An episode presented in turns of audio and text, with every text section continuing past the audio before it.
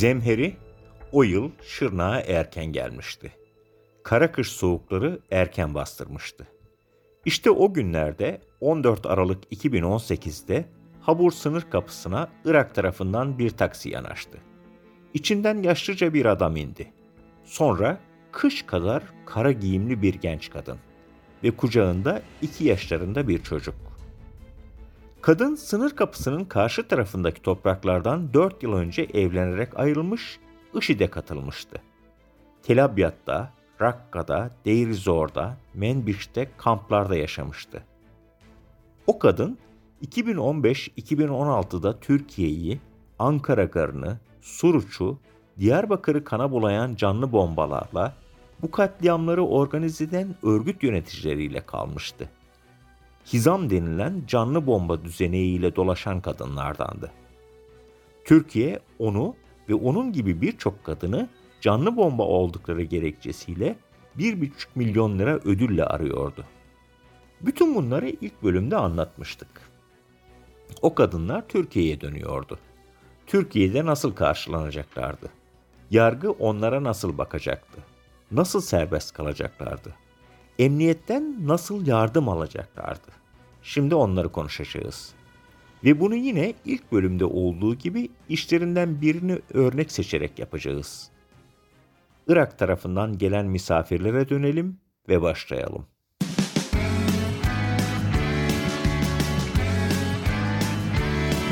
Kulağınız bizde olsun. Kısa Dalga Podcast.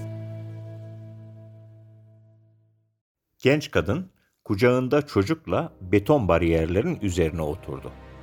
O betonlar kadar soğuk bir yüz ifadesiyle Türkiye tarafına baktı.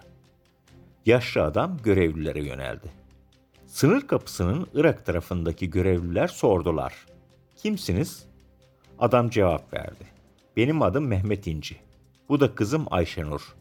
Bu da onun kızı. Adam torununun adını bir an bilemedi. Kadın cevap verdi. Kızım Züheyla. Görevli sordu. Pasaportlarınız? Mehmet İnci gocuğunun cebinden pasaportunu çıkardı ve görevliye verdi. Yanındaki genç kadın ile bebeğin pasaportunu bekleyen görevlinin eli havada kaldı. Onların ne kimlikleri vardı ne pasaportları. Kadın söze başladı. Adım Ayşenur İnci. 2014 yılında kocamın isteği üzerine Suriye'ye gittim. DAEŞ'e katıldım. Şimdi de kendi isteğimle ülkeme dönmek istiyorum. Görevli genç kadını şöyle bir süzdü. Biraz bekleyin dedi. İçeri girdi, geri döndü. Şimdi müdürümüz yok, yarın gelin, müdürümüzle görüştürelim. Ertesi sabah 9'da geldiler. Müdür de gelmişti. Durumu anlattılar. Müdür sınır kapısının Türkiye tarafını aradı. Burada kimliksiz bir şahıs var. Adının Ayşenur İnce olduğunu söylüyor. Yanında babası olduğunu söyleyen ve pasaportu bulunan Mehmet İnci isimli şahıs var. Kadın IŞİD'den kaçarak ülkenize dönmek istediğini söylüyor. Sınır kapısının Türkiye tarafındaki görevli telefonla sakin sakin konuşurken birden ayağa kalktı. Telaşlandı. Görevlinin masasının üzerinde renk renk evrak duruyordu. Onları karıştırmaya başladı. Kırmızı, mavi, yeşil, turuncu, gri. Bu evrak İçişleri Bakanlığı'nın terörden arananlar listesiydi. Arananların önemine ve tehlikelerine göre renk renk ayrılmışlardı. Görevli Ayşenur İnci'nin ismini 64 kişilik mavi listede buldu. Tehlikeliydi. Telaş arttı. Ne de olsa olası canlı bomba ayaklarına gelmişti. Emniyet, istihbarat arandı, bilgi verildi. Niyeyse emniyetteki, istihbarattaki görevliler gümrük muhafaza memuru kadar telaşlanmamışlardı. Kim bilir belki de Ayşenur onların o günlerde beklediği bir misafirdi. Belki de bu kurumlar Ayşenur'un Türkiye yolculuğunun içindeydiler. Zaman geçiyordu. Züheyla huysuzlanmaya başladı. Annesi onu muhtemelen sabret kızım az kaldı diye avutuyordu. Türkiye'nin gümrük muhafaza müdürü Irak tarafındaki dengini aradı. Gönderin gelsinler. Önde babası, arkasında genç kadın ve kucağında çocuğu sınırın beri tarafına geçtiler. Bu üç kişi güvenlik görevlilerine teslim edilirken Ayşenur İnci için yakalanan şahıs olarak tutanak tutuldu. Yakalanmasının dayanağı da Adıyaman Suç Ceza Hakimliği'nin kararıydı. Bu karara göre Ayşenur İnci terör örgütü üyesi sıfatıyla canlı bomba olma ihtimali nedeniyle yakalama amaçlı aranmaktaydı. Hem de kaç yıldır. Adıyaman polisinden Çırnak Emniyetine ekip gönderildi. Şahıslar ekip otosuna bindirilip Adıyaman'a getirildi. Baba Mehmet İnci salı verildi. Ayşenur sorgulanacaktı, gözaltında tutulmaya başlandı. Ayşenur İnci pişmanlıktan yararlanmak istediğini söylüyordu. Yani konuşacaktı. Ne de olsa kendisinden önce Türkiye'ye gelen IŞİD'in kadınları Suriye'de neler yaptıklarını şöyle kaba taslak anlattıktan sonra Türkiye'de salıveriliyorlardı. Ayşenur İnci 15 Aralık'ta teslim olmuştu ama ifadesinin alınması için iki gün beklendi. Kafasını toparlasın, hafızasını tazelesindi. Hem emniyetin de sorgu için hazırlanması gerekiyordu. Belki Ayşenur'un hatırlayamadığı şeyleri emniyet hatırlatırdı. Zaten öyle de oldu. Polisin Ayşenur'a ifadesi sırasında nasıl yardımcı olduğunu birazdan kendi itirafıyla size anlatacağız.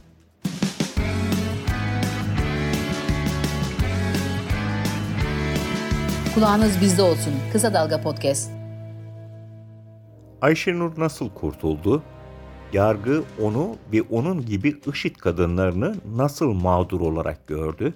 Aşama aşama anlatalım. Önce yargı adına sorgulamayı yapan emniyetten başlayalım. Ayşenur'un ilk ifadesi teslim olduktan iki gün sonra Adıyaman Terörle Mücadele Şube Müdürlüğü'nde 17 Aralık'ta alındı. Sorgu başlamadan önce etkin pişmanlık yasasından faydalanmak istiyorum dedi ve ekledi. Bildiğim her şeyi siz görevlilere anlatacağım. Özgeçmiş, sabıka durumu sorularından sonra ilk baraj sorusu geldi. Türkiye'nin mevcut anayasal düzenini benimsiyor musunuz? Seçimlerde oy kullanır mısınız? Türkiye sizce darül harp midir? Suriye'ye giderken anne babasına İslam'ı yaşamaya ve Müslümanlığı uygulamaya gidiyorum diye mektup bırakan Ayşenur bu soruya anayasal düzeni benimsiyorum. Türkiye darül harp değildir diyerek yanıt verdi. Barajı geçmişti. Yarışma cezasızlık ödüllü final sorusuna doğru gidiyordu ve o soru geldi. DH terör örgütüne kim tarafından ne şekilde kazandırıldınız? Suriye ülkesine hangi yollarla kimlerin yönlendirilmesi aracılığıyla geçiş yaptınız? Sınır geçişlerinde size yardımcı olan kim veya kimler vardı? Bu konuları detaylıca açıklayınız. Ayşenur başladı. Lise 1'de Ersel Ocak'la tanıştığını, nikahlarını anlattı. Sonra Suriye'ye geçtiklerini, orada isimlerini bilmediği Suriyeli esmer tenli uzun boylu iki kişinin karşıladığını, oradan bir makara geçtiklerini, orada kadınların bulunduğunu söyledi. Kaldıkları yerlere makar adı verildiğini, Suriye'de kaldığı dönemde farklı farklı makarlarda yaşadığını söyleyen Ayşenur İnci, Tel Abyad, Rakka, Tabka ve Deir Zor'da geçen 4 yılını anlatırken 38 kişiden bahsetti ama sadece 6 isim söyledi. Onlardan da ikisi zaten kocası Ersel ve nikah şahidi Serpil Dere'ydi. Dördü de daha önce teslim olmuş veya ölmüş kişilerdi. Ayşenur İnci geri kalan 32 kişiyi Bingöllü Fatma, ismini hatırlayamadığım sakallı kişi, Ümmü Ayşe, Ebu Enes, Adıyamanlı Talha, nereli olduğunu bilmediğim Aycan, Gaziantep'li Gülseren, Cezayirli Ayşe, aracı kullanan şahıs gibi tanımlarla anlatıyordu. Hani bir tek söylemediği sarı çizmeli Mehmet Ağa kalmıştı. Polisin sorması gerekiyordu, sordu. Peki bunlar örgüt içinde ne yaptılar? Ayşenur İnci bu soruya da geçiştiren cevaplar verdi. Örneğin eşinden bahsederken ne uzun namlulu silahla dolaştığını, ne askeri eğitim aldığını, ne çatışmalara girdiğini anlattı. Canlı bomba düzeneğiyle dolaştığını zaten söylemedi. İyi de Ayşenur'un etkin pişmanlıktan yararlandırılabilmesi için örgüt hakkında bilgi vermesi gerekiyordu. Bu gereklilik karşısında da örgütün eşi ve kendisi için 50'şer, çocuğu Züheyla için de aylık 35 dolar verdiğini anlattı. Bu da yetti. Ayşenur İnci'nin bu ifadesi değerlendirmeye alındı. Etkin pişmanlıktan yararlanabilecek miydi? İfadesine ilişkin etkin pişmanlık raporu hazırlandı. Rapor sonucu. Verdiği bilgiler örgütün dağılması ve örgüt elemanlarının yakalanmasına elverişli bilgilerdir. Böyle yazıyordu raporda. Anlaşılan o ki Somalili Ümmü Yuşa'yı, Cezayirli Ayşe'yi, Adıyamanlı Talha'yı bilmek devlet için IŞİD ile mücadelede önemli bilgilerdi. Ayşenur bu nedenle salı verildi. Salı verme kararı basında yer alıp eleştirilince savcılık karara itiraz etti. Ayşenur tekrar tutuklandı. Türkiye'ye geldikten sonra siz görevlilere bildiğim her şeyi anlatacağım diyen Ayşenur İnci cezaevine konulduktan sonra ek bir dilekçe verdi. Döndüğüm zaman korktum. Bazı şeyleri söyleyemedim. Bazılarını da yeni hatırladım. Bu kez gerçekten bildiklerimi anlatacağım dedi ve ek ifadesi alındı. İkinci ifadesinde neler mi anlattı? Bu anlattıkları da aslında devletin bildiği şeylerdi ama yine de önceki ifadesindeki sarı çizmeli Mehmet Ağa'dan biraz farklıydı. Örneğin imam nikahlı eşini anlatırken bu kez ilk cümlesi bu şahsa DH tarafından silahlı eğitim verilmiştir.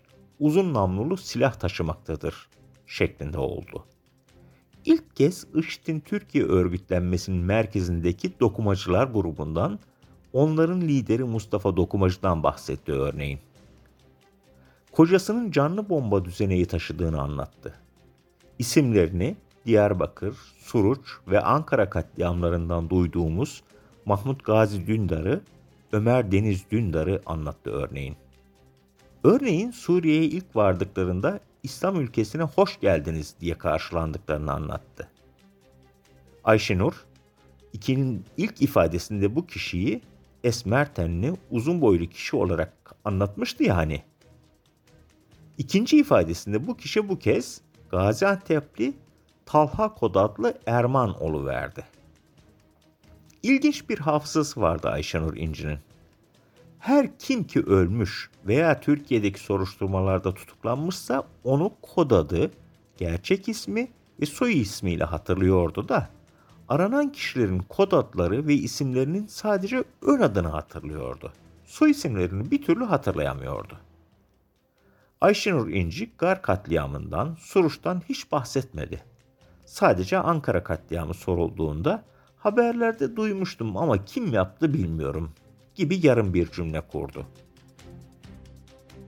Ayşenur İnci böyle yarım yamalakta olsa 101 kişiyi saydıktan sonra daha fazla bilgi verdiği ortaya çıksın diye bazı kelimelerin anlamları da soruldu kendisine. Hizam nedir? Üzerinde fünye ve bombalar bulunan, fünye ateşlendiği zaman kendisini patlatan bir kemerdir.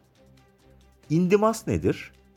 Hizam ve kemer takıp önde giden, esaret tehlikesinde kendini patlatan şahısların yaptığı görevdir. İhtiham nedir? Bir bölgeye ani giriş yapan, hızlıca birilerini öldürüp çıkan gruptur. Şurta nedir? DH terör örgütünün sözde polis birliğidir. Sözde kelimesini de eksik bırakmadı hani. Emni nedir?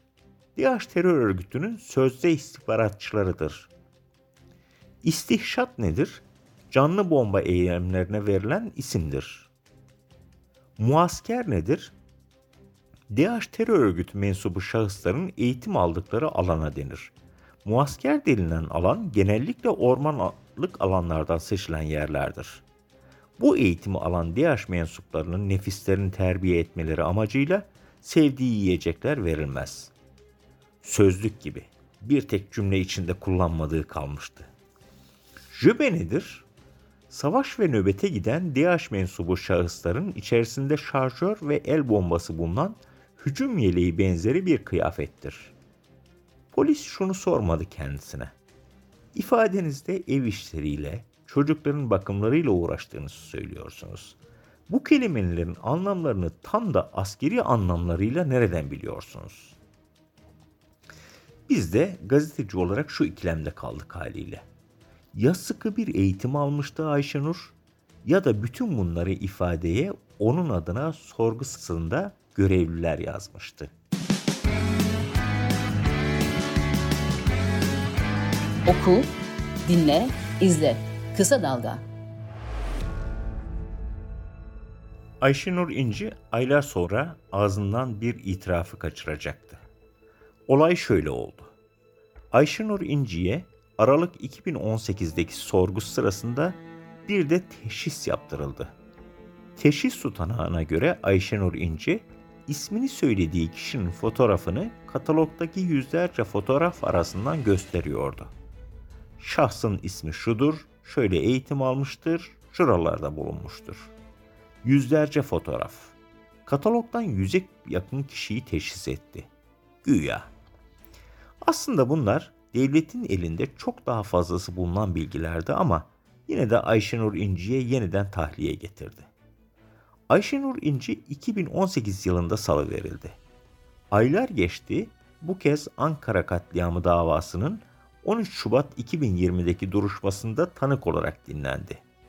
Bu tanıklığı sırasında Türkiye'ye geldiğinde salı verilmesinin yolunu açan teşhis tutanağının nasıl düzenlendiğini anlatırken bana fotoğraf gösterdiler, bu mu dediler, ben de budur dedim. Bu bir cümlelik itiraf aslında çok şey anlatıyordu. Ayşenur İnci'ye tahliye yolunu açan ikinci ifadesi alınıp teşhis tutanağı düzenlenirken ifadesinde yarım yamalak geçen isimlere ait fotoğraflar tek tek gösterilmişti. Ona da evet bu demek kalmıştı.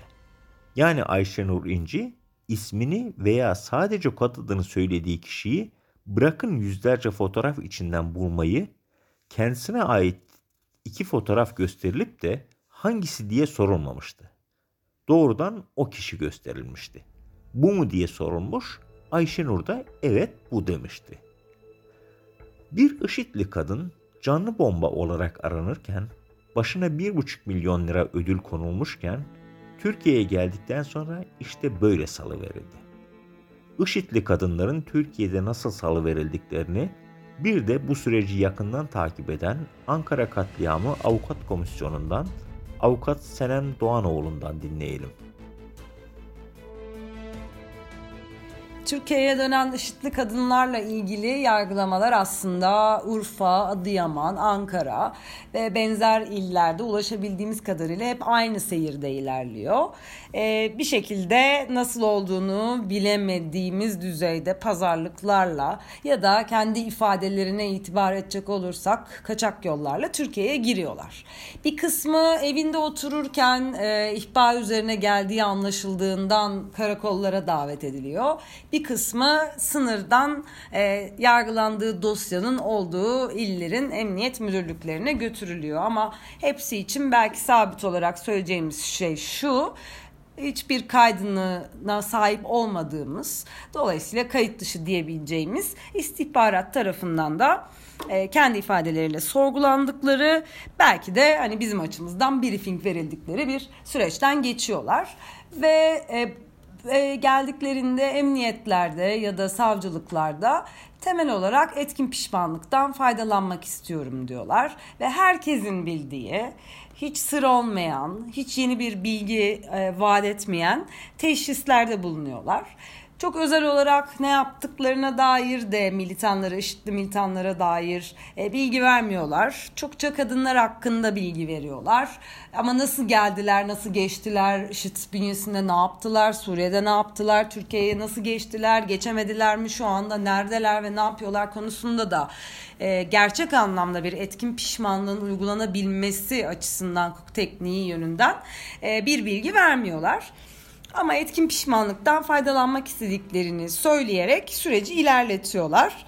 Ekseriyette de serbest kalıyorlar. IŞİD'in Türkiye'ye dönen kadınları bu ve benzeri şekillerde serbest kalıyordu da ortada bir sorun vardı. Devlet canlı bomba olacak diye aradığı bir kişiyi öyle hadi evine git fasulye ayıklamaya devam et diyemezdi. dosyanın mahkeme kararı ile kapanması gerekiyordu. IŞİD'li kadınlar Şanlıurfa, Adıyaman ve Ankara Ağır Ceza Mahkemelerinde örgüt üyeliğinden yargılanıyordu. Yine Ayşenur'un örneğine dönelim ve bakalım o nasıl ceza almadan kurtuldu. Ayşenur İnci, Adıyaman 2. Ağır Ceza Mahkemesi'nde silahlı terör örgütüne üye olmaktan yargılandı. Savcı esas hakkındaki mütalasında Emniyetçe düzenlenen değerlendirme raporu dikkate alınarak etkin pişmanlık hükümlerinin uygulanması gerektiği anlaşılmakla, sanığın eylemine uyan Türk Ceza Kanunu'nun 314'e 2, terörle mücadele yasasının 5'e 1, Türk Ceza Kanunu'nun 221'e 4, 53, 54, 58'e 9 ile Ceza Muhakemesi Kanunu'nun 223'e 5 maddeleri gereğince cezalandırılmasına karar verilmesi ve sanığın tutukluluk halinin devamına karar verilmesi kamu adına talep ve mütalaa olunur, diyordu. Mütalayı duyan Ayşenur dondu kaldı. Hani pişmanlıktan yararlanacaktı? Hani Türkiye'ye gelen kadınlar ceza almıyordu? Avukatı elini hafifçe kaldırıp gözünü kırparak sakin ol diye işaret etti. Savcının mütalasının Türkçesi ise şuydu. Sanığın örgüt üyesi olduğunu tespitini yapalım ama etkin pişmanlıktan yararlandırıp hakkında ceza verilmesine yer olmadığına karar verelim. Mahkeme de öyle yaptı. Ceza verilmesine yer olmadığına karar verdi. Böylelikle hem devlet canlı bomba diye aradığı birini örgüt üyesi olarak tanımlıyor hem de verdiği bilgiler nedeniyle ceza vermemiş oluyordu. Devlet Ayşenur İnci'nin yukarıda anlattığımız ifadelerinden sonra IŞİD'in hangi faaliyetlerinden haberdar oldu bunu anlayamadık. Polis IŞİD'in işlediği hangi suçla ilgili bilgi sahibi oldu onu da bilemedik. En iyisi avukat Senem Doğanoğlu'na soralım. Avukat Doğanoğlu resmi daha büyük görüp şunları anlatıyordu. Bir kısmı arizi olarak tutuklandı ve e, çoğu hakkında da üyelikten dava açılıyor. Ve dava sonunda aslında bir müddet e, ceza verilmesine yer olmadığına dair kararlar çıktı. Sadece Hülya Balı yönünden e, üyelik kararı çıktı.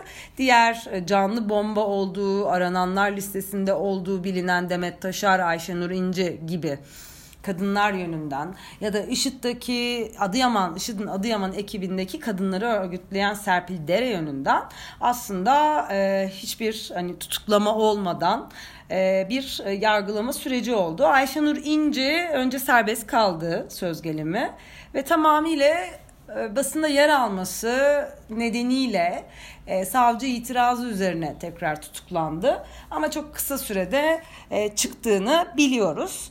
E, dediğim gibi ceza verilmesine yer olmadığına dair karar veriliyor. Dolayısıyla hani üye olmuşlardır. E, IŞİD kapsamında da bir üyelikleri vardır. E, içinde yer almışlardır. Ama etkin pişmanlıktan faydalanmış e, birçok da isim vermişlerdir iddiasıyla. Böyle bir karar çıkıyordu.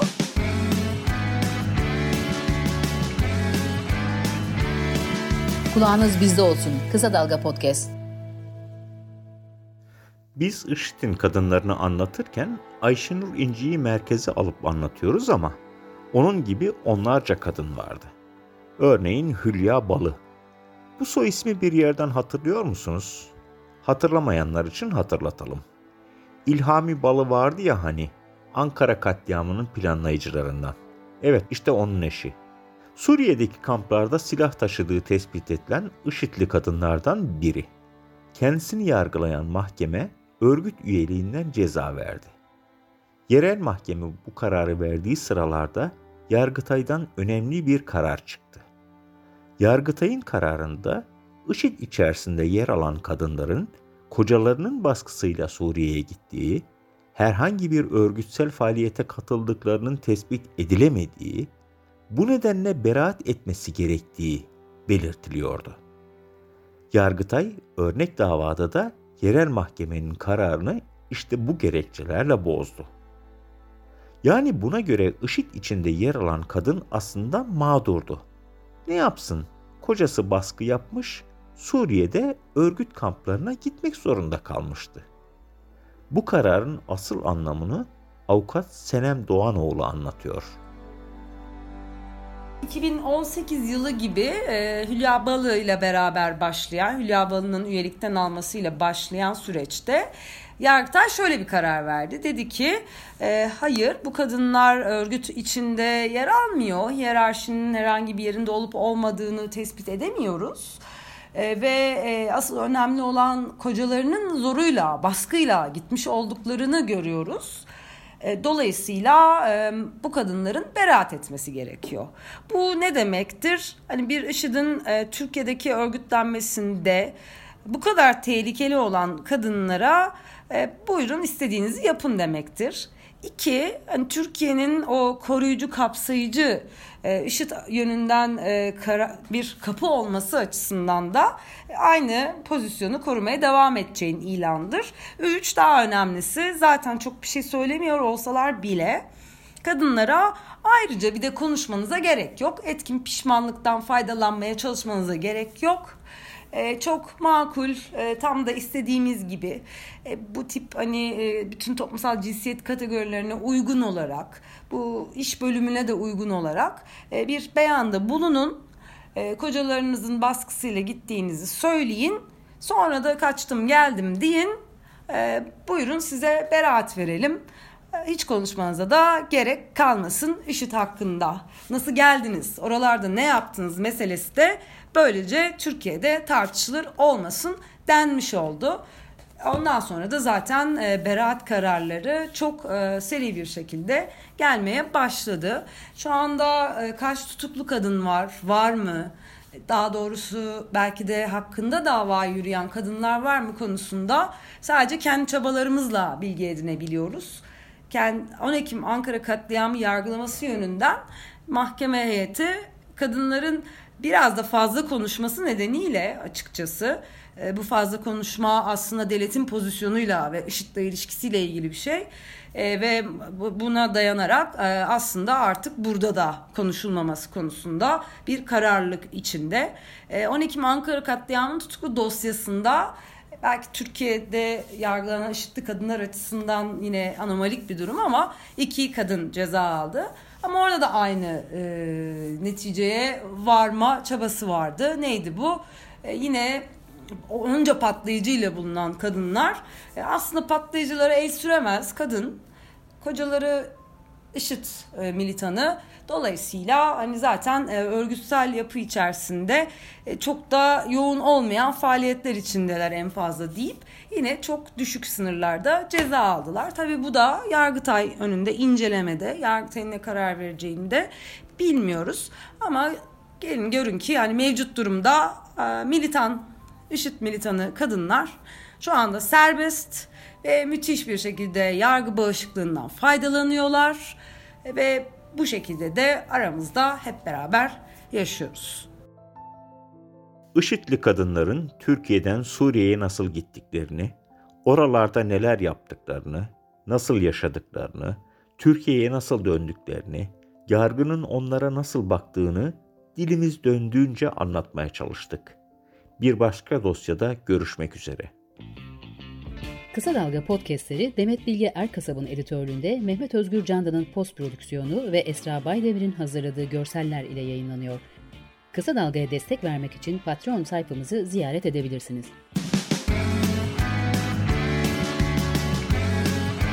Oku, dinle, izle. Kısa Dalga.